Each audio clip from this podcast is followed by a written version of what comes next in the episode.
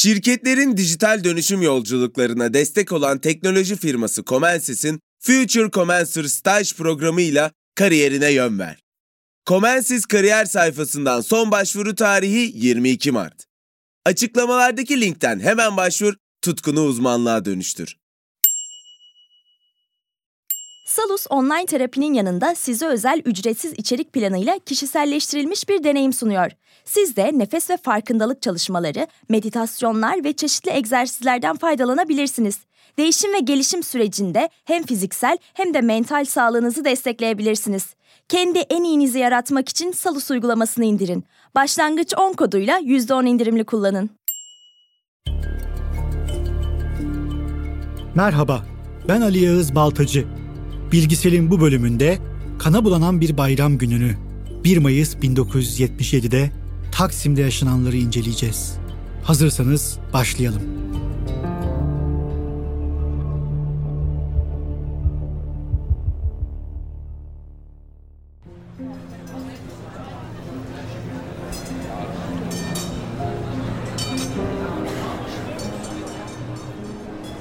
Sadece İstanbul'un değil, Türkiye'nin de en ünlü, en büyük meydanlarından biri orası. Toplumsal ve kültürel kırılmaların sokağa yansıdığı, halkın politik tepki ve taleplerini bir arada dile getirdiği, neşenin de kederin de aynı anda yaşandığı bir alan. Hani derler ya, bu memleket bir mozaik diye, işte o kapsayıcı ifadenin bir özetini görürüz burada. Her ne kadar bir süredir bu işlevinden koparılmış olsa da Türkiye tarihinin önemli bir semboldür Taksim Meydanı. 1 Mayıs 1977 sabahında da kendine yakışır bir heyecanla dolmuştu bu alan. Yarım milyondan fazla insanın katıldığı düşünülen işçi bayramı kutlamalarında tarihinin en coşkulu kalabalıklarından birine ev sahipliği yapıyordu Taksim. Meydanı dolduran insanlar emeğin ve onurlu yaşamın kutsandığı bir bayram gününün kan ve katliamla anılacak bir can pazarına dönüşeceğini hayal bile etmiyordu.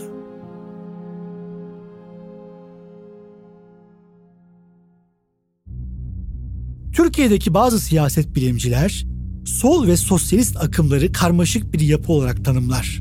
Bu yargıların bazıları haklı olsa da sol ideolojinin temsilcilerinin hangi ateş çemberlerinden çıktıklarını, hangi dikenli yollardan geçtiklerini hesaba katmak ihanetin, acının, dar ağaçlarının ve katliamların gölgesinde uzun soluklu bir mücadele verdiklerini göz önünde bulundurmak gerekiyor. 1 Mayıs 1977 ya da bilinen adıyla Kanlı 1 Mayıs günü ise Türkiye solunun sarsıcı yolculuğunda çok müstesna bir anlam ifade ediyor. Zira o gün sürecin sonunda maktulün katil ilan edilmeye çalışıldığı karanlık ellerin tuttuğu silahlardan çıkan ateşlerin görmezden gelindiği bir katliama dönüştü. Elbette 1 Mayıs 1977'yi anlamanın ve anlatabilmenin yolu Türkiye ve dünyadaki sol akımları da anlamaktan geçiyor. Bu yüzden kanlı 1 Mayıs'ı incelemeden önce tarihe kısa bir bakış atacağız. Medeniyetler tarihinin son bin yılı sınıf çatışmalarının da tarihini oluşturuyor.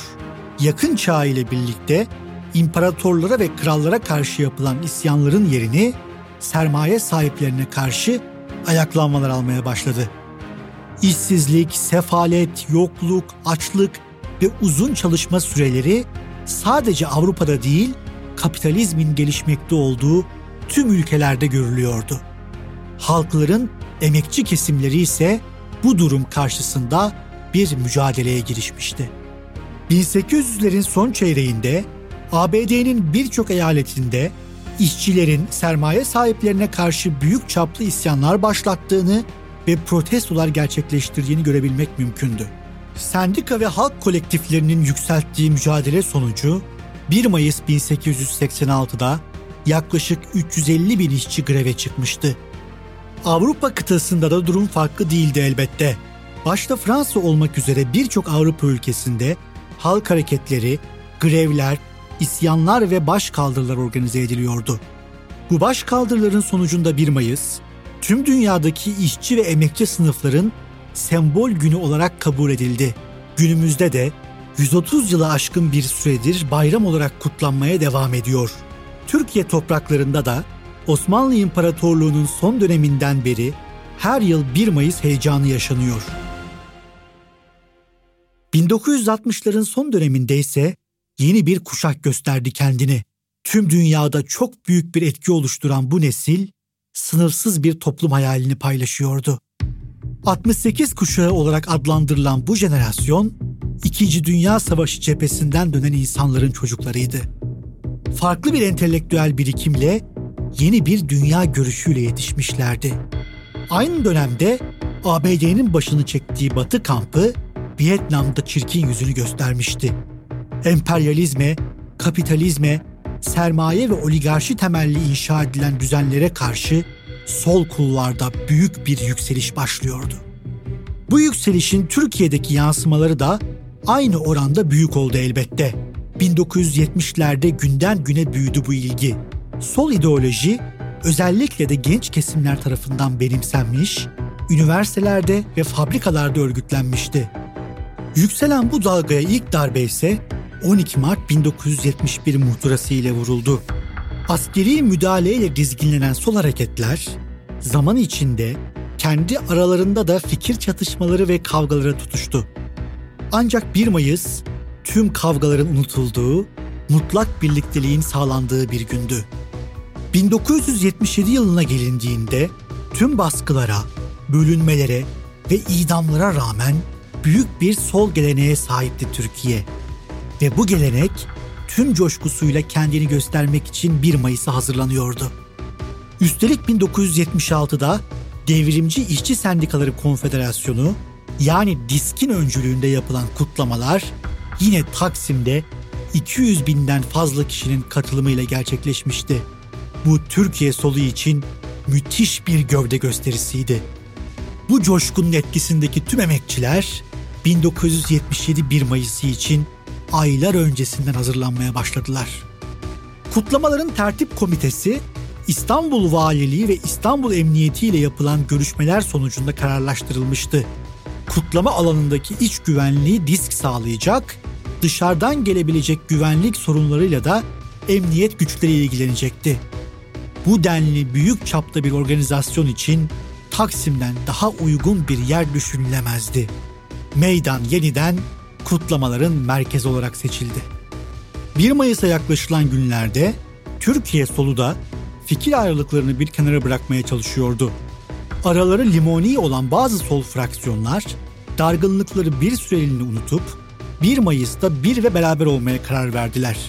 Öyle ki doğrudan çatı örgüt disk ile kavgalı olan Maoist grupların bile alana girmesine izin verildi. Ancak bayram günü alanı dolduran emekçileri hiç yaşanmamış olmasını dilediğimiz bir trajedi bekliyordu. 1 Mayıs 1977 günü Taksim tam bir savaş meydanına dönecekti. Fakat burada bölümümüze kısa bir ara vereceğiz. Geri geldiğimizde ise yaşananları detaylı bir şekilde inceleyeceğiz. Alanında lider teknoloji şirketi Comensis, mühendislik, tasarım, ürün geliştirme, test mühendisliği ve bulut gibi alanlarda staj yapmak üzere 3. ve 4. sınıf öğrencilerini arıyor. 8 Temmuz'da başlayacak ve 6 hafta sürecek programa Comensis kariyer sayfasından son başvuru tarihi ise 22 Mart. Future Comensir ile akademik bilgilerini uygulamalı deneyimlerle pekiştir, tutkunu uzmanlığa dönüştür. Salus uygulamasında klinik psikologların yanında online görüşme yapabileceğiniz farklı uzmanlar da var. Çocuk gelişim uzmanı, diyetisyen veya fizyoterapist. Bu sayede değişen ihtiyaçlarınıza uygun beslenme, egzersiz ve sağlıklı yaşam rutinleri oluşturabilirsiniz. Salus uygulamasını indirin ve başlangıç 10 koduyla %10 indirimden yararlanın. Detaylar açıklamalarda ve salusmental.com'da. 1977'de Türkiye önemli bir kırılmanın eşiğindeydi. Milliyetçi cephe iktidardaydı. Süleyman Demirel'in Adalet Partisi, Necmettin Erbakan'ın Milli Selamet Partisi ve Alparslan Türkeş'in Milliyetçi Hareket Partisi siyasi bir ortaklık gerçekleştirmişti. Türkiye'nin milliyetçi ve mütedeyyin partilerini birleştiren bu sağ koalisyon, ülkedeki sol hareketler üstünde de büyük bir baskı oluşturuyordu. 1 Mayıs kutlamaları da bu iktidarın gölgesinde düzenlenecekti. Üstüne üstlük sadece 35 gün sonra 5 Haziran'da genel seçimler yapılacaktı. Kısaca işçi bayramı, seçim öncesi tüm sol grupların güçlerini gösterebileceği bir fırsat yaratıyordu. Sol akımlara göre milliyetçi cephenin tek hedefi güçlenen solun etkisiyle ortaya çıkan toplumsal hareketleri sindirmekti. Onlara göre iktidar, hak ve adalet arayışındaki sivil toplum örgütlerini ve işçi sendikalarını güçsüz bırakarak vatandaş nezdinde yükselen sol görüşü yok etmeyi amaçlıyordu. 77'de düzenlenecek 1 Mayıs kutlamaları için Taksim'e adres gösteren disk de bunun farkındaydı. Kutlamalardan bir süre önce sol hareketlerin tamamıyla görüşüp gelin milliyetçi cephe iktidarının işini Taksim'de bitirelim çağrısında bulundular. Disk bu çağrıyı yapıyordu yapmasına ama sol gruplar arasındaki sular tamamen durulmamıştı. Özellikle Sovyetler Birliği yanlıları ile Çin yanlıları arasında derin fikir ayrılıkları ve çatışmalar yaşanıyordu. 1 Mayıs'tan sadece 3 gün önce sol gruplar arasında çıkan çatışmada iki kişi hayatını kaybetmişti. Sol içindeki anlaşmazlıklar kadar milliyetçi cephede gergindi. İktidara yakın basın kuruluşları 1 Mayıs'ta sokağa çıkmayın uyarılarında bulunuyordu. Türkiye bu atmosferin altında uyandı 1 Mayıs 1977 sabahına.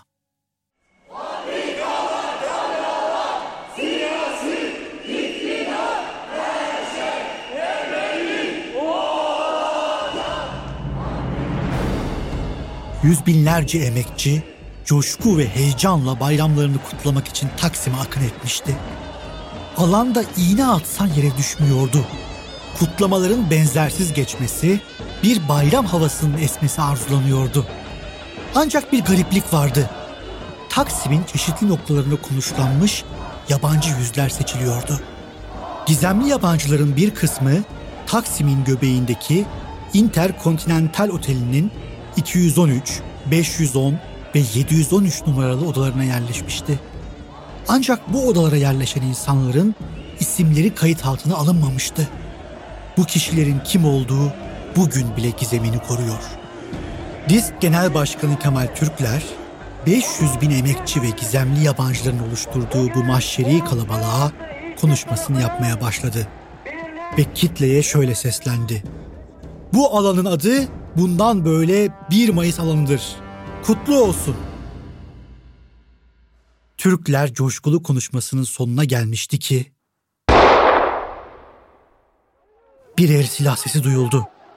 Birkaç saniye sonra iki el daha ateş edildi. Silahların peşinden siren sesleri yükseldi. Bir anda yüz binlerce insanın dip dibe olduğu meydanda yankılanan bu sesler büyük bir paniğe sebep oldu. Kimse silahların nereden patladığını anlamamış, insanlar korku ve telaş içinde kaçışmaya başlamıştı. İşte o an Taksim bir bayram meydanı olmaktan çıktı ve belki de yarım milyon insanın içinde sıkıştığı bir kafese dönüştü. Yaşanan panik, kaosu ve sıkışmayı da beraberinde getirdi. Peki kim ateş ediyordu? Kurşun hedefi kimdi? Sol gruplar arasında bir çatışma mı çıkmıştı? Yoksa birilerine suikast mı düzenleniyordu?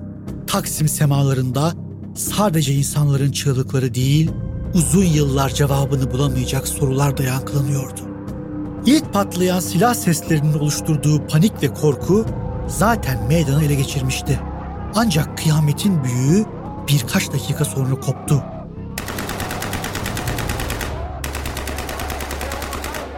Bir anda yaylım ateşi başladı. Taksim'i dolduran kalabalığın üzerine dört bir yandan maksadı ve hedefi meçhul kurşunlar yağdı. Yaylım ateşi yaşanan paniği bir dehşete çevirmişti. Bayram ortamı bir anda can pazarına dönüşmüştü. Kaçmaya çalışan insanlar yere düşüyor, yere bir kere düşen binlerce insanın altında eziliyordu. Görgü tanıkları Interkontinental Oteli ve Sular İdaresi binasının çatısında ellerinde uzun namlulu silahları olan çelik yelekli insanlar gördüklerini söylüyordu. Ancak bu insanların kim olduğunu hiç kimse bilmiyordu. Uzun namlulu silahlar disk yöneticilerinin bulunduğu kürsünün çevresine hedef almıştı. Tüm bu kaos hali devam ederken meydana beyaz renkli Renault marka bir otomobil girdi. Camları açık ilerleyen araçtan kalabalığın üstüne durmaksızın kurşun yağmaya başladı. Tüm bunlar yetmezmiş gibi meydana bir de panzerler girdi. Kalabalığın üzerine tazikli su sıkıyor ve ses bombası atıyorlardı. O esnada bir kadın da panzer tarafından çiğnendi. O an yaşananları DİSK Genel Başkanı Kemal Türkler'in eşi Sabahat Türkler şöyle açıklıyordu. Panzerler altında insanlar can veriyordu. Kafa kol kaptı böyle gidiyor. Kurşunlardan çok panzerlerin altında kaldı insanlar. Korkunç bir olaydı. Sanki bir film platosu gibiydi. Kıyma makinesi gibiydi adeta böyle paletlerin arasında. Korkunç bir olaydı. İnsanlar kurtuluş umuduyla Kazancı yokuşuna doğru yöneldi. Ancak bu da başka bir tuzaktı. Kazancı hem dar bir sokaktı hem de buradan geçişi engellemek için kamyonetler park edilmişti. Binlerce insan o dar alanda sıkışmıştı.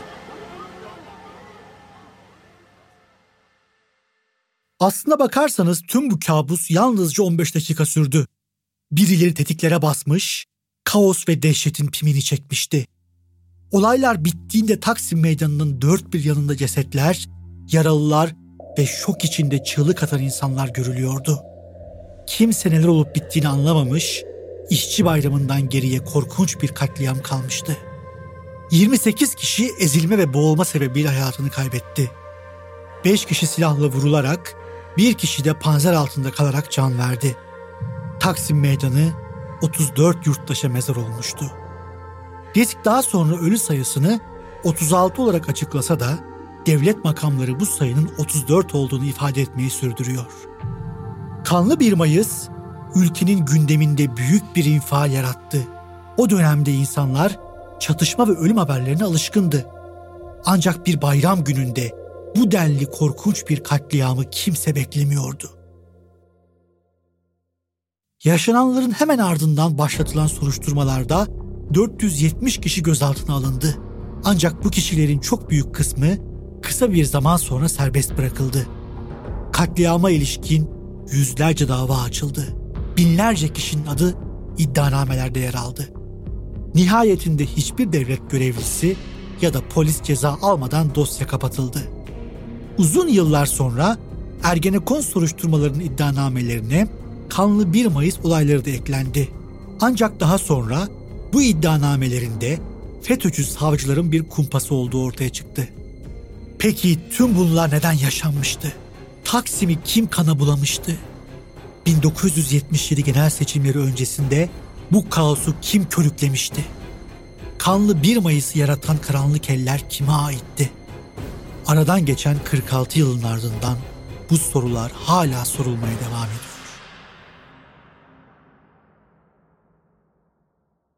Türkiye'de sağ iktidarlar ve devlet aygıtları birçok defa kanlı 1 Mayıs'ın sol içi hesaplaşmalar sonucu yaşandığını iddia etti. Sosyalist cephe ise bu iddiaları şiddetle reddediyor. Türkiye'de sol hareketlerin en sert ve tavizsiz olduğu konuların başını da bu tavır çekiyor. Türkiye'nin sol görüşlü insanlarına göre kanlı 1 Mayıs, sosyalizmin yükselişinin önlenmesi ve bu ideolojinin halk üzerinde oluşturduğu heyecanın önüne geçilmesi amacıyla devlet içindeki odaklar tarafından tertiplenmiş bir katliam. Diğer yandan bazı sol fraksiyonlar da kanlı 1 Mayıs'ın ABD önderliğindeki uluslararası güçler tarafından tertiplendiği ve bu yolla Türkiye'deki kaosu büyüterek 12 Eylül 1980 darbesine zemin hazırlandığını savunuyor. Bu düşüncelerin ne kadar doğru olduğu tartışmaya açık elbette. Tüm bu tartışmalar bir yana 1977 1 Mayıs'ında Taksim'de öldürülen insanlar hiçbir zaman unutulmadı. O gün yaşananlar sebebiyle her yıl Taksim Meydanı'ndaki Cumhuriyet anıtına çelenk bırakılıyor. 2012 yılından bu yana ise meydan kutlamalara kapatılmış durumda. Tüm bunlara rağmen 1 Mayıs hala emeğin ve alın terinin bayramı olarak kutlanmaya devam ediyor. Biz de 77'de hayatını kaybeden vatandaşlarımızı saygıyla anıyor, siyasi görüşü ya da ideolojisi fark etmeksizin tüm işçi ve emekçilerin bayramını kutluyoruz.